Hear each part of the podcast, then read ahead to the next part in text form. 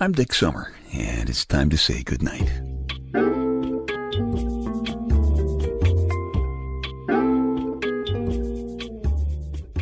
This is a quiet place to rest your head, a safe place to hide a hurting heart, a gentle place to fall. We just call this place goodnight. One of the things that I love best is telling stories. I even did a spoken word CD called Bedtime Stories. It's available at Amazon.com and CD Baby, which is a shameless plug. Uh, but I, I read stories to my lady Wonder Wench every night when we go to bed. Think about it Winston Churchill, Ronald Reagan, Bill Clinton, so powerful because they were great storytellers. People love stories. Sister Mary Knucklebuster kept the boys in order in the third grade, partly by promising that if we behaved, she'd read a story to us just before three o'clock. And if we didn't, thwack! Sister Mary Knucklebuster was a good example of the use of both the carrot and the stick. In her case, it was a yardstick. But everybody loves a good story, really. My friend Kevin is a savage golfer. Now, a savage golfer is defined as a golfer who is three times as crazy as your standard golfing nut. So I like to tell Kevin golfing stories. For example, Tom, Dick, and Harry were savage golfers. They played every Saturday morning through rain, snow, earthquakes, volcanic eruptions. One Saturday, Tom teed up and he hit a shot straight down the fairway. Dick did the same. Then Harry teed up, and just as he was swinging at the ball, he had a heart attack and he fell down dead.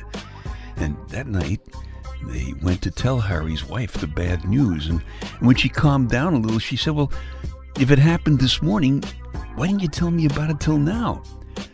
So it was up to Dick to explain how long it took to, to tee up, hit the ball, drag Harry, tee up, hit the ball, drag Harry for 18 holes. I'm sorry. No, I'm not. I love the story proud podcast participant Jim hmm. King sent me one day about a guy who was having an affair with his secretary. Seems one day they went to her place and had sex for hours and hours, and then they fell asleep. And they woke up at about 8 o'clock at night.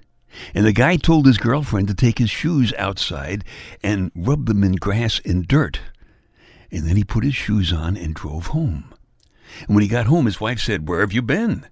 He said, I have to tell you the truth. I'm having an affair with my secretary, and, and we had sex all afternoon. And his wife screamed, You lying son of a gun! I've seen your shoes. You've been out playing golf again. Richard. How can you not like a story like that? And then there's the story about Father Father Norton. He, he woke up one Sunday morning and and he, he decided he just had to go and play golf because he was a savage golfer too. So he calls his assistant priest and he says, Would you please say my Mass for me today because I'm not feeling well?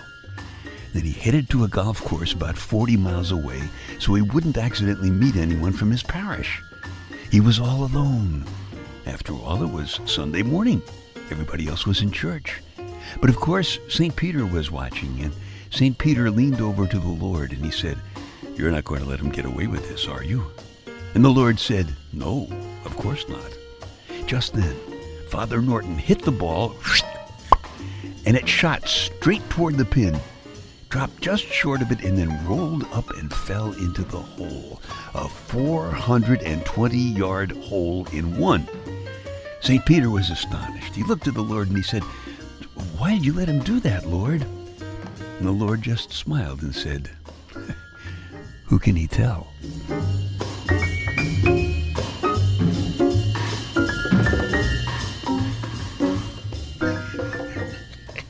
you see what I mean?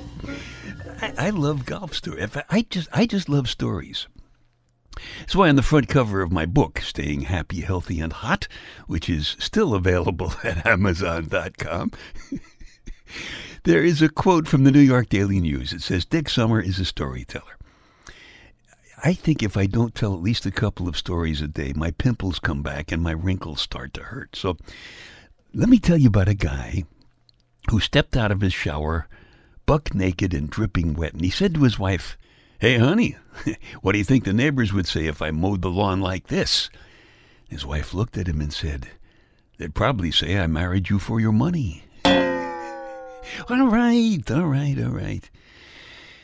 And uh, a little while later, that couple is lying in bed, and the man says, Honey, I'm going to make you the happiest woman in the world.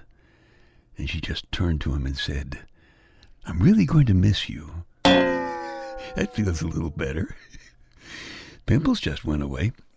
Maybe just one more will make my wrinkles stop hurting, too. Our next door neighbor Bernadette asked my lady Wonder Wench, What does it mean when a man is in your bed gasping for breath and calling your name? Madam Wonder Wench didn't miss a beat. She said, It means you didn't hold the pillow down long enough. Richard.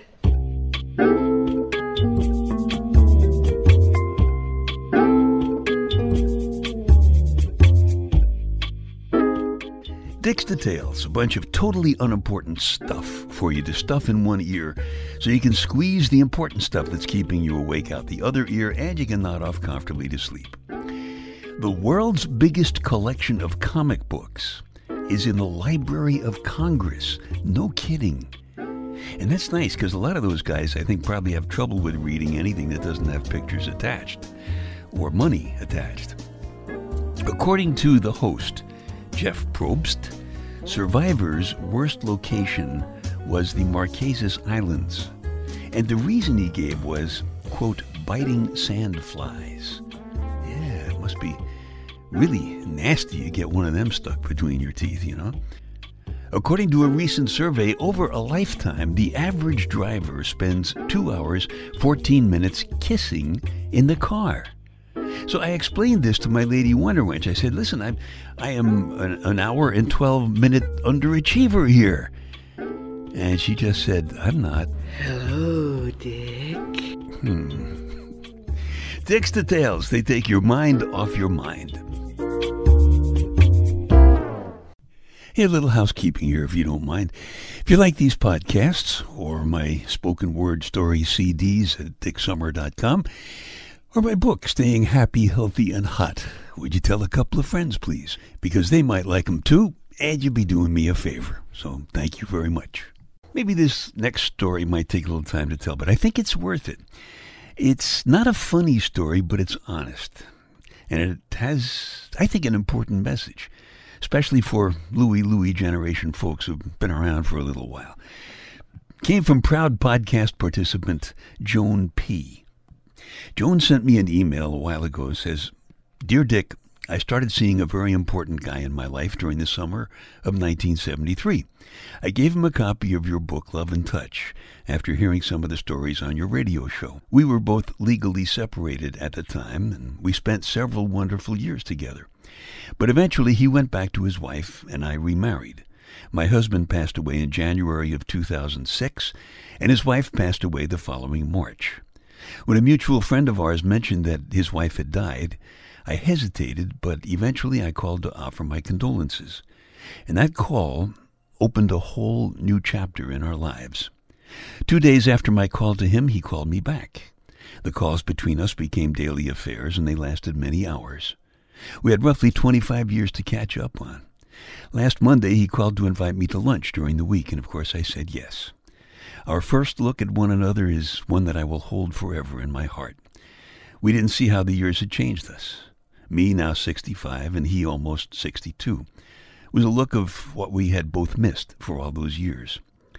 After tonight's five hour conversation, he mentioned remembering my gift to him of your Love and Touch book. He even said it had a red cover, which it did, the Bantam Books version did. I couldn't believe he remembered. He said for almost three weeks he had been searching the house for it and he couldn't find it. I ordered your CD, but would also like to get a new copy of the book. It would mean so much to me if you could help me locate one. I would be able to write inside, quote, to our second beginning forever. Can you please help me locate one? End quote. And I don't have any more copies, and I had to tell her so, but I did send her a copy of the Bedtime Stories CD. And Joan found copies of a couple of the books on Amazon, and she sent me this note Hi, Dick. I just received your copy of the Bedtime Stories CD. Thank you so much. Dave is going to be so surprised when I give him the books and the CDs. Then a little while ago, another note came from Joan. It said, Hi, Dick. Wanted to give you an update. Dave and I are still together and still very much in love. We're coming up on the first anniversary of our new beginning. What really challenged our true love is when Dave was diagnosed with lung cancer in January. I've been with him every day since then. He has now completed his chemo and radiation, and he goes for a repeat CAT scan later this week. We hope to be together forever, but we'll treasure whatever time we have left. End quote. What a story. Especially for those of us who are members of the Louie Louie generation.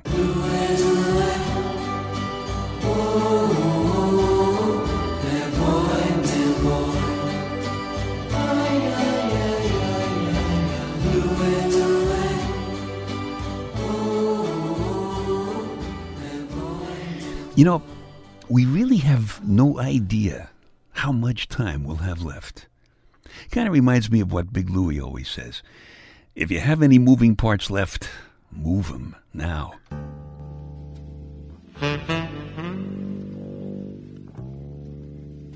Got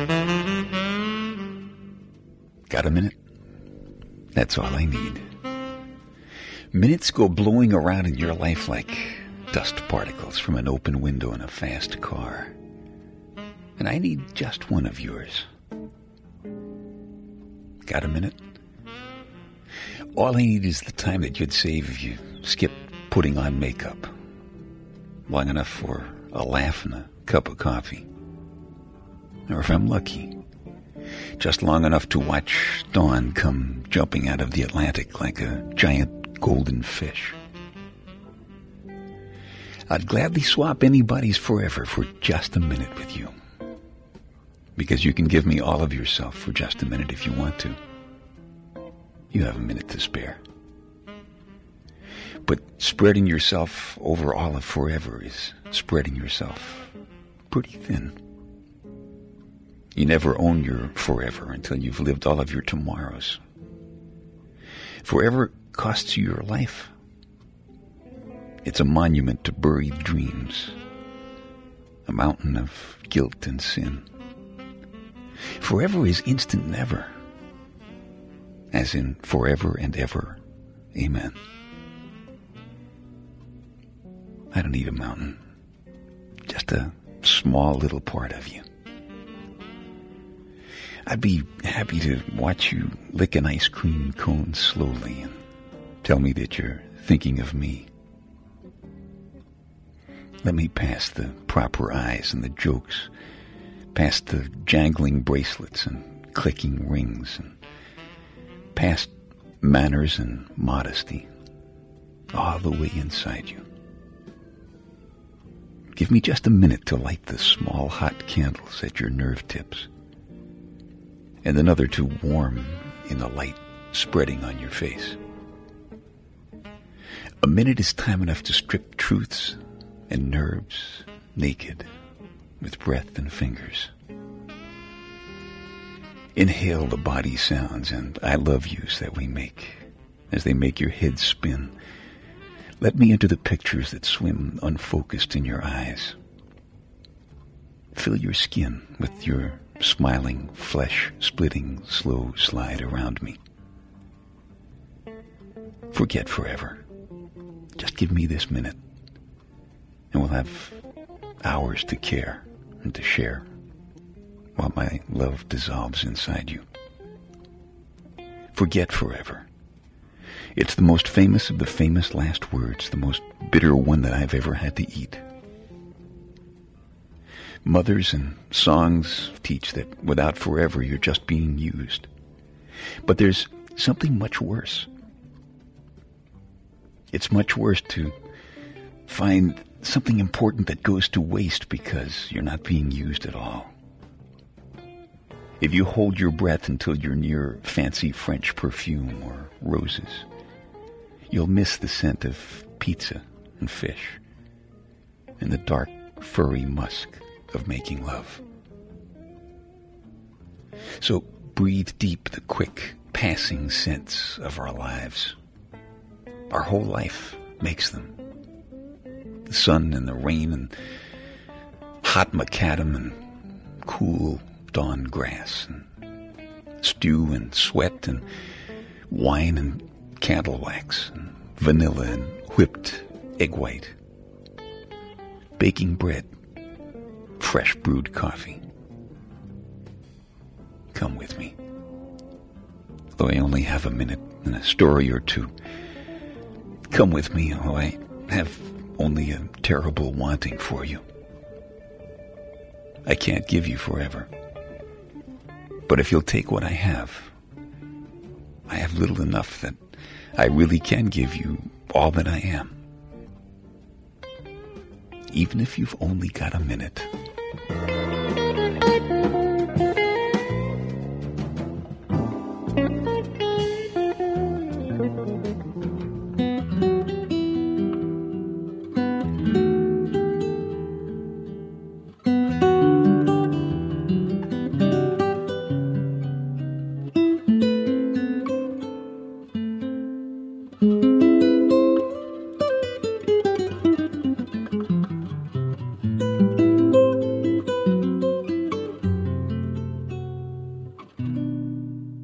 Sometimes it's a tough choice. Is somebody or something so important to you that you'll swap a minute for what might or might not be your forever? And sometimes you got to make a decision like that in even less than a minute. You got to make up your mind in a flash that can make your forever explode.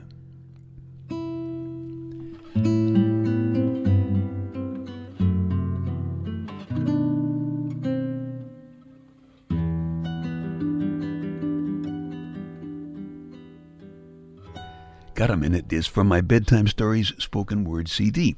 If you like it, you can just keep this podcast, or if you want a fresh copy, just go back to dicksummer.com, check out the Bedtime Stories icon on the homepage. Proud podcast participant Domingo sent me a wonderful story I think can teach all guys an important lesson. He said, quote, I am married to a beautiful Peruvian woman. Many things about her I do not understand. She said nothing to me for about a week. Why do women say nothing? Why don't they say, let's go to bed and have sex?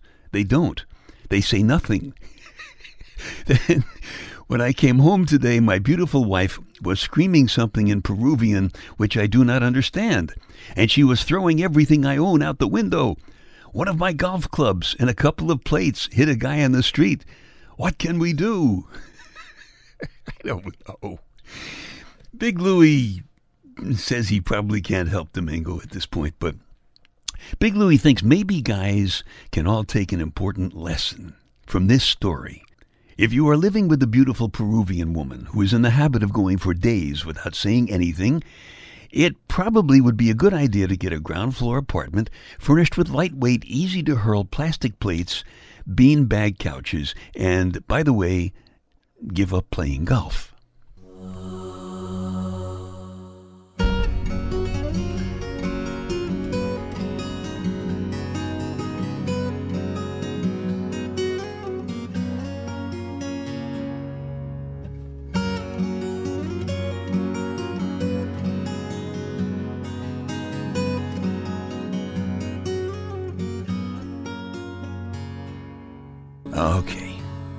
Time to tuck you in now.